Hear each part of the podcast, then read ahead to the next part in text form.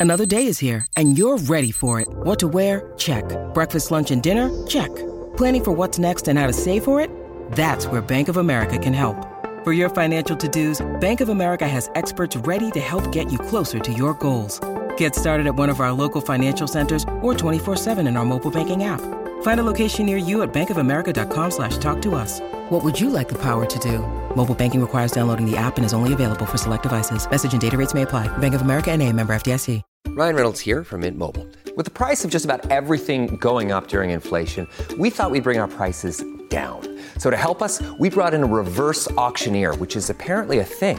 Mint Mobile unlimited premium wireless. Ready to get 30, 30, bit to get 30, bit to get 20, 20, 20, bit to get 20, 20, bit to get 15, 15, 15, 15 just 15 bucks a month. So, Give it a try at mintmobile.com/switch. slash $45 upfront for three months plus taxes and fees. Promo rate for new customers for limited time. Unlimited more than 40 gigabytes per month. Slows. Full terms at mintmobile.com. When you need mealtime inspiration, it's worth shopping Kroger, where you'll find over 30,000 mouthwatering choices that excite your inner foodie. And no matter what tasty choice you make, you'll enjoy our everyday low prices, plus extra ways to save, like digital coupons worth over $600 each week. You can also save up to $1 off per gallon at the pump with fuel points. More savings and more inspiring flavors make shopping Kroger worth it every time. Kroger, fresh for everyone. Fuel restrictions apply. Welcome to the New Books Network. Welcome to uh, New Work in Digital Humanities, a uh, podcast channel with the New Books Network. I'm uh, Luca Scholz, a lecturer at the University of Manchester, and today I uh, talk with uh, Ross Purves. Uh, Ross is a professor of geocomputation at the University of Zurich. He has published widely in uh, geographic information science, um, particularly uh, on um, um, topics around geographic information retrieval, um, around the modeling and the representation of vagueness, of ambiguity and uncertainty in, in geographic information, um, but also on the modeling of environmental processes. The volume that we discuss today, Unlocking Environmental Narratives, is a, a, volume that uh, Ross edited together with Olga Koblet and uh, Benjamin Adams um, that is dedicated to the study of human environment interactions um, through computational text analysis. And environmental narratives here are understood as written texts that focus on the environment, uh, often describing events and experiences that took place at a particular location or in a, a particular type of location. And this volume um, introduces readers to key techniques in natural language uh, processing, um, um, um, as well as uh, seven applied um, case studies. So, uh, welcome to the podcast, Ross. Thanks a lot. Yeah, it's nice to be here. Yeah, thanks for thanks for uh, thanks for agreeing to do this. Um, so um, maybe we can we can open the conversation. I would like to ask you what what brought you to uh, to this project. So um, so the the book project um was as you said. So the the the volume was jointly edited by Olga Koblet, who at the time was doing a PhD in my group, and Ben Adams, who um works in New Zealand, and the three of us were so all work more methodologically on text. So we work on myth, but we also had an interest, have an interest in extracting information, for instance, about landscape. And one of the things that we realized was that often the questions that we were asking were maybe a bit naive or that we needed other people to give us more insight into those questions. And um, University of Zurich, um, I, we have relatively generous startup funds that allow us to organize things like workshops. And what we did is we organized a workshop where we invited a group of people, both with strength in the in methodological side of computational text analysis, but also a bunch of people who worked on different sorts of applications, different sorts of ways of thinking about text. Um, and we had this workshop, and the idea from the start was always that the product of the workshop would be this would be a book. How exactly that book would look at the end, we didn't really know. Um, but what we wanted to do was to to get people together, um, and in the case studies, that the case studies would always be driven by a question that came from a domain specialist. So, for instance, an environmental historian, someone working on policy and landscape characterization, um, someone working in literature, Um, so we wanted every case study to be driven by a domain specialist and to have people with methodological skills as well. And so at the workshop, we got people together, um, and that kind of provides the center of the book, these case studies. Um, and that's that's kind of where it all came from. I guess the other thing is that we wanted to write a book that would be accessible um, to students. So that we didn't just want to have case studies, but we wanted to have some sort of uh, structure that told the whole story.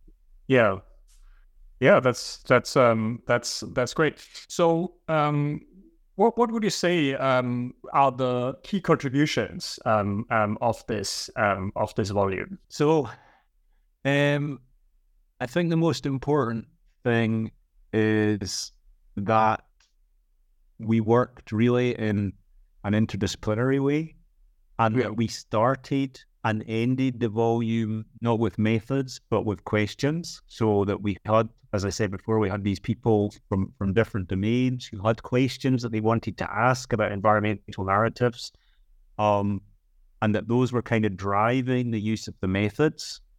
Um, so i think that idea was kind of core to what we wanted to do. I guess another thing that i think is quite important is that actually in the case studies, in some of the case studies, um, the methodological people, they had big ideas about what they could do. And then very often when they started working on the particular question, the corpus that they could find was, for example, much smaller than they'd hoped. Um, and they ended up using often relatively simple methods to explore these questions. So the, the, the key to working in this interdisciplinary way wasn't really the complexity of the methods. Often it was more about really thinking about how can we at all start to get to grips with these sorts of texts. So um, this idea of uh, um, Jo Taylor calls it multi-scalar analysis, this idea of swapping between close reading and distant reading all the time. And to do the close reading, you need someone who knows about the domain, who knows about the context of the text to work effectively.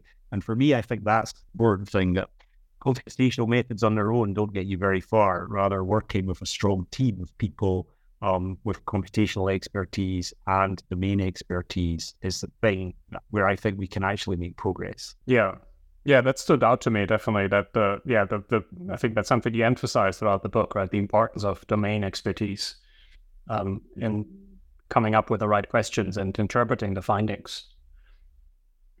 Um, could you maybe give uh, give us uh, um, a rough sense of how the volume is structured, and maybe um, maybe hint at maybe not all of the case studies, but but at least give the give listeners a sense of what um, what what what they are about? Yeah. So like I said um, before, so it, it kind of has the, the, case studies as this sort of central core. Um, and then what we tried to do though was to have some introductory um, chapters, some introductory material that on the one hand introduce the problems and why this might be an interesting thing to work on. So why should we use text at all as a source for exploring human environment interactions? Um, what sort of questions there are, and then what sort of methods are available, and then at the end to kind of reflect on where we are. So, um, one of the that we did is uh, we have a chapter towards the beginning where we have little vignettes from different experts with different backgrounds about the sorts of questions that they ask of narratives in these in these different areas. So, like I said, things like tourism, geography, or uh, environmental history, liter- literature. Uh, we have a methods chapter where we try to go through examples of quite simple things. We also try to look at issues, not just about like the, the nuts and bolts of the methods, but also to think a bit about some of the things that I think we often don't think about so much. So, you know, how do you build a corpus at all? What about issues to do with co- copyright? What about issues to do with ethics and things like that? So that we kind of can encourage students when they're working on projects on their own to reflect on these issues. And then we kind of introduce fairly simple methods. So that already get you somewhere using worked examples. Um, the the case studies, maybe I can um, give a few examples. So, for instance, there's um, one that looks at glacial narratives and how they appear in different languages um, and in different sorts of corpora. So, for instance, comparing a parliamentary corpus with a newspaper corpus. Um, there's a, a, case study that looks effectively at gentrification um, in a particular place in the US. Um, there's case studies looking at different sorts of wild wildness, different ways of constructing narratives um, about landscape, often in Scotland, perhaps because of some of the people uh, that were there. So one looking more at the voices that we hear and how the voices, in terms of gender, influence the way that, uh, that people write, and in another looking um, at ideas about historical travel writing. So there's all these different sorts of ideas um, coming up. And then in these case studies, there's a bunch of different methods that are used. But I think the important thing is also kind of reflecting on what the results are actually Out and in, in each of the, the domain experts tried to see something about, okay, what do these results mean for us? Where does this actually get us? Yeah, yeah, that's great. One thing that, that stood out to me, um, so um, for example, in the in the case study on, on glaciers, is that um, when often a lot of the scholarship can be, in the at least the Anglophone scholarship, can be focused on um, strictly um, English language sources. Um, the, in, that in that case, the the authors um, considered um, German sources as well. So it kind of struck me as interesting that there is a that the, the the yeah that that that this was work um, um, conducted on on sources in multiple languages. Um, could, could you maybe say something about that? Is that something that was um, important at all to to to the volume? Um, a little bit kind of um, yeah. So I, I mean, I, I, guess so. Emily Bender says you go, you, you should always um, stay speak the language of the corpus you're using, and I think the only thing worse than everything being in English is um, when people write about corpora that are in languages other than English and don't even mention it. Um, I live in Switzerland. Switzerland is a country that is multilingual in every sense, and um, but we know in Switzerland that language really matters. It matters in terms of people's identity. It matters in terms of how they value, for instance, for landscape. And so I think the idea that we move away from this sort of monolinguistic idea um, towards starting to look at difference, starting to look at what sort of interpretation she's come out is very, very important when we look at these sorts of problems. Um, so that's definitely the case. It's a good question. I guess the the the group of people that came to the workshop were international. Um, yeah. And we deliberately, for instance, Ludovic Moncla, who came um, from from France, has worked a lot on French texts. So we deliberately in, invited people with methodological skills in in different languages as well. So maybe maybe that was one of the one of the things that that led to that.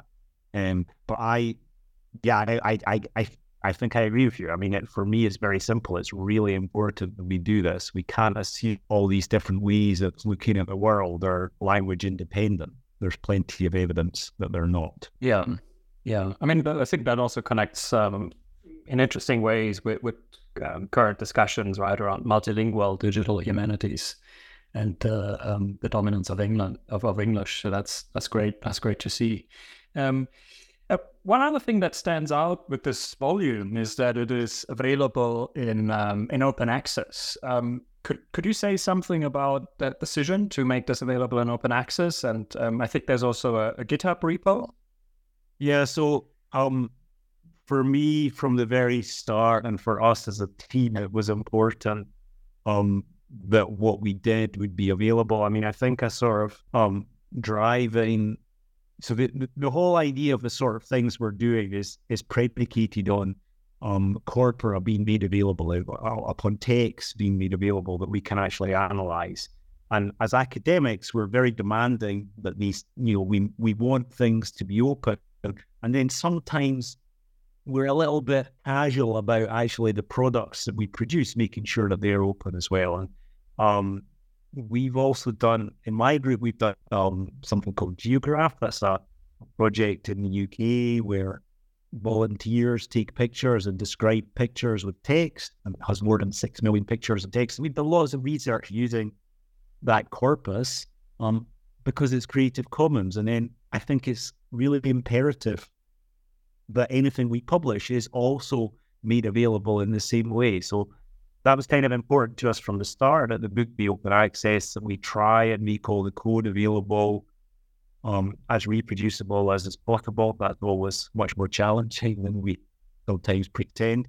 Um, and I I think that I hope that'll lead to more people reading it. I hope it'll particularly read it lead to be more accessible for students because I think it's a really nice thing if if students can pick a book like this and uh, learn something useful from it and maybe get some ideas. Maybe that's one other thing that's kind of worth saying that the very last case study in the book um, by T- Tobias Suhr um, is actually uh, so which is about Frankenstein um, and yeah. looking at how things how, how nature is representing Frankenstein.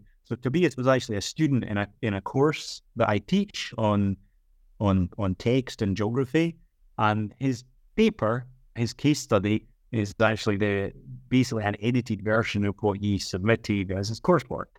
Um, oh, and um, it's also a very nice example because he was a, a, a, literature student who then took a course in geographic information science. So he, he sort of had this interdisciplinary quality. And I think that's where I'm trying to get as well, you know, this idea that we we take different aspects of, of our educations or people from different backgrounds and bring them together. This this this is pretty much always more than the, the, the parts on their own. So yeah, that's maybe maybe a nice example of that idea. And of course, you know, if if if we want students to be able to look at this book, then making it really available is the best way to do it. Yeah, yeah, yeah. I think that makes that makes sense, and it's great that you managed to yeah to include um, um even even students and in the in the project. At Evernorth Health Services, we believe costs shouldn't get in the way of life-changing care, and we're doing everything in our power to make it possible. Behavioral health solutions that also keep your projections at their best? It's possible. Pharmacy benefits that benefit your bottom line? It's possible. Complex specialty care that cares about your ROI? It's possible. Because we're already doing it. All while saving businesses billions. That's Wonder made possible. Learn more at evernorth.com/slash Wonder.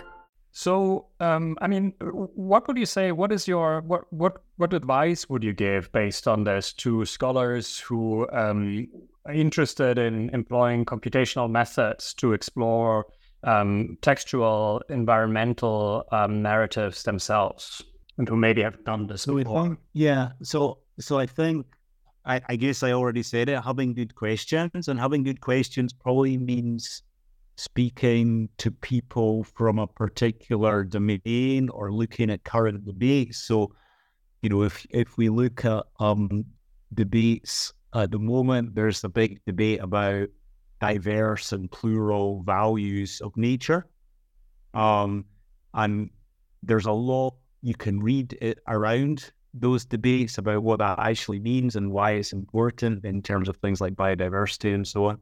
Um, um, and I think by sort of engaging with these debates and also by talking to scholars that are active in these areas, is it opens up a different way of, of working. It gives us the chance of sort of answering different sorts of questions. In terms of methodologically, I think often actually taking a step back and thinking about not what's the newest most complex method I could use to answer this question, but what's this relatively simple method that would already perhaps give me some insights is yeah. quite important. Um, and then I think at least I'm fairly sold on this idea of this sort of multi-scalar approach, not really trying to can do these things um, purely computationally, um, that we spend a lot of time. So I guess all those things for me, and I think for Olga and Ben were also quite important results. Yeah, yeah, yeah. I think that is definitely one of the seemed to me like one of the key takeaways, right? Like this this kind of um, avoiding the kind of computational enthusiasm for for complex com, for, for, for complex and novel methods, and kind of really focusing on what what can an advance um, argument and, and, and questions based on and domain expertise. So can I can I ask you now that we've talked? Sorry, yeah. I I, I was just going to say maybe maybe one other thing that's worth mentioning there is I think that when we want to work in an interdisciplinary way, maybe with people who are not so familiar with computational methods, having methods that you can explain to the people you're working with is also really important. Um, yeah, and that that maybe is a, is an additional thing that I think helps because then you can actually have meaningful discussions about what the method means for the data if the people you're working with really understand more or less how the method actually operates. Sorry, yeah. No, no, I think that's I mean that's a super that that that is that, that is a super important point. Um, so now that we've we've talked we've talked a lot about this um, um, about this volume, I'm I'm curious to know um, what what kind of work are you doing now? What um, what kind of uh, what kind of project is next is next for you? Are you building on on, on this work that, that that we presented in this in this volume, or are you um, are you working on uh, on new new or different endeavors? So um, in so so you is always sounds a bit you plural. Um, so it's um, uh, myself and, and some of the others in my group. Um, and a lot of the work we are doing is concerned what ways we can extract from text information about landscape and about the ways in which landscapes are valued or um, the emotions people associate with landscapes or the senses they use to perceive landscapes. So it very much follows on um, from a lot of the things that, that, that we talked about in the book. I guess I'm I'm broadly interested in answering sort of geographically relevant questions using text.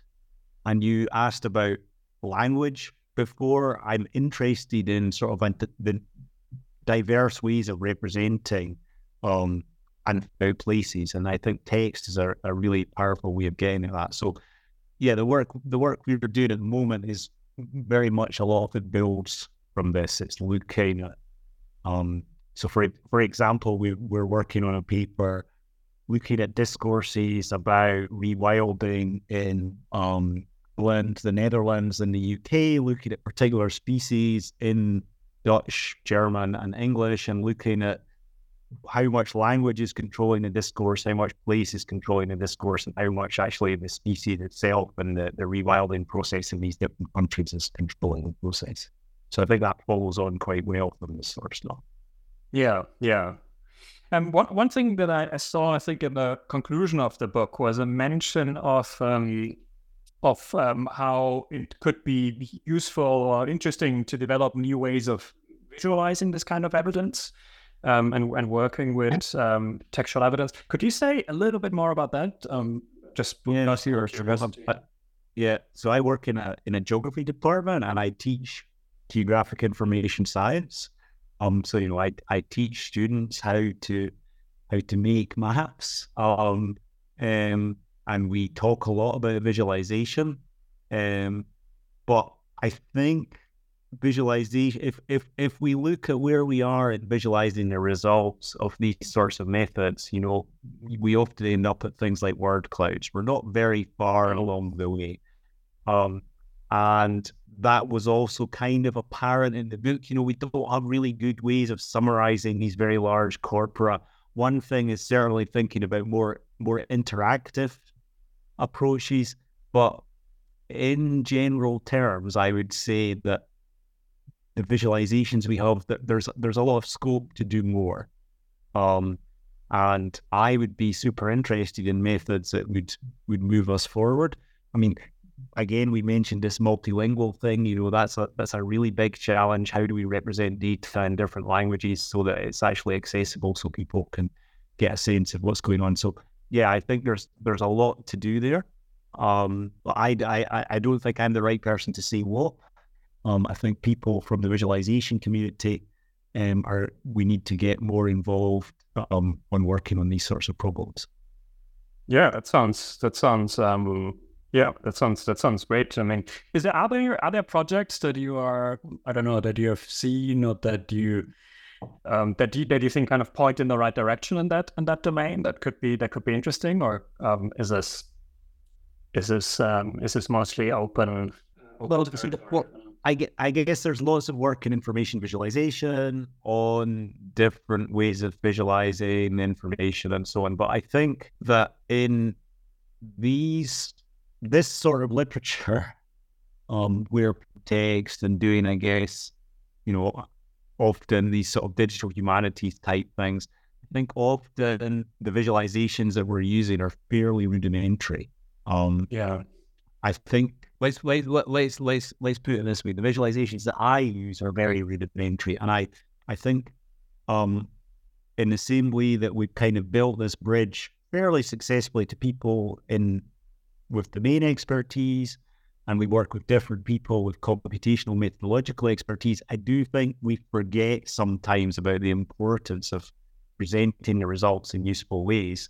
Um, and there's a big visualization community out there that could maybe help us do that better. Yeah, yeah, that sounds. Um, yeah, I think it would. I think there's. Yeah, I agree. I think there's a lot of interesting work to be done there. Well, maybe that is a. Maybe that's a. Maybe that's a good note to um to close this um to close this uh, this interview. Um, here. So yeah, thanks a lot, Ross. That was um, that was really interesting. I hope that um, you get uh, large readership for this volume and that we um yeah and that we that we and, and, and look forward to seeing the the follow-on work and the projects that you're working on um, that you're working on now and in the future. Thanks a lot Lucan. yeah thanks a lot